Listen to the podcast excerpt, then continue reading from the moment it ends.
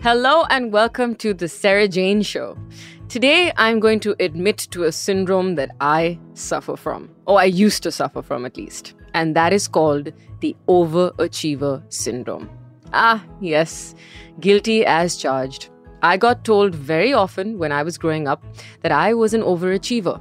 Now, I took this as a compliment until something happened. So in 2007, I won the title of Miss India.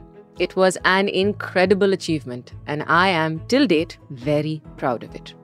However, a week after winning this amazing title, I distinctively remember sitting in a room waiting for an interview to happen when this thought crossed my mind. And that thought was okay, Sarah, what's next? Now, at the time, this seemed like a perfectly harmless thought. But after a few years and a few more pretty noteworthy achievements, I was, for all intents and purposes, tired and unfulfilled. How was this possible? I was young, successful, famous, all the things I wanted. So why wasn't I happy? Why wasn't I fulfilled? It dawned on me slowly and painfully that it was because I was looking for the next big thing all the time. I was looking to say to the world and to myself, Look, I made it. I am amazing. Needless to say, this feeling was short lived. And it was short lived because it came from external validation.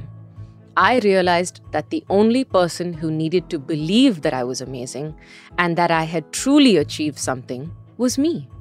That the reason why just achieving was not enough and I had to overachieve was because nothing was ever enough. That I was always judging myself and my self worth based on my achievements and my successes.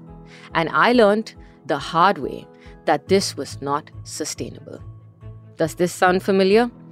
Then, yes, my dear friend, you've got the overachiever syndrome too.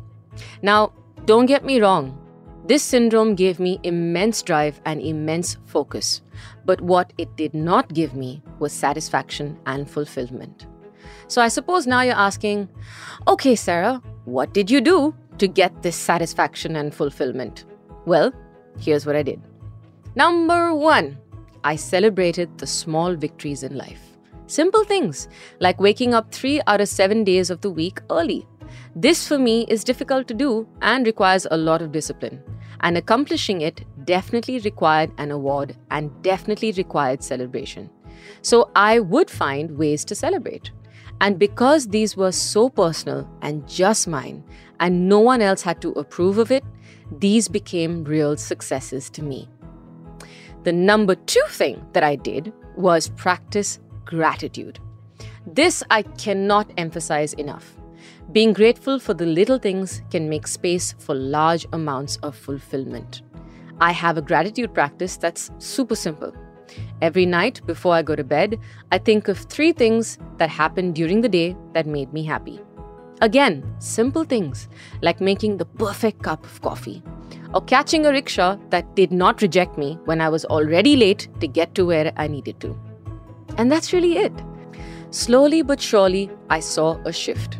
I was still eager to achieve big things, but it no longer mattered who saw me achieve them, as long as I saw me, as long as I recognized that I was worthy, no matter what title or what award I was given.